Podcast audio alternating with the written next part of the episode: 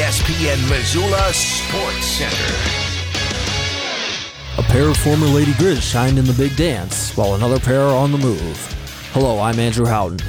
The NCAA women's basketball tournament offered a renewal of sorts for Sophia Stiles and Jordan Sullivan. Stiles, a former two time Montana Gatorade Player of the Year during her stellar career at Malta, played in two NCAA tournament games over the weekend, helping Florida Gulf Coast to a first round upset of Washington State. Sullivan, a former All Big Sky selection who also served as an assistant coach for Montana for five seasons, is now an assistant for the University of Utah. The Utes are into the Sweet 16. Stiles was an All Big Sky Conference selection for the Lady Griz two seasons ago, but elected to play her final season at Florida Gulf Coast. This year, she helped the Eagles win 33 games, including a 74 63 win over fifth-seeded Wazoo. Stiles had four points, four steals, and two assists. FGCU lost on Monday to Villanova, 76 57.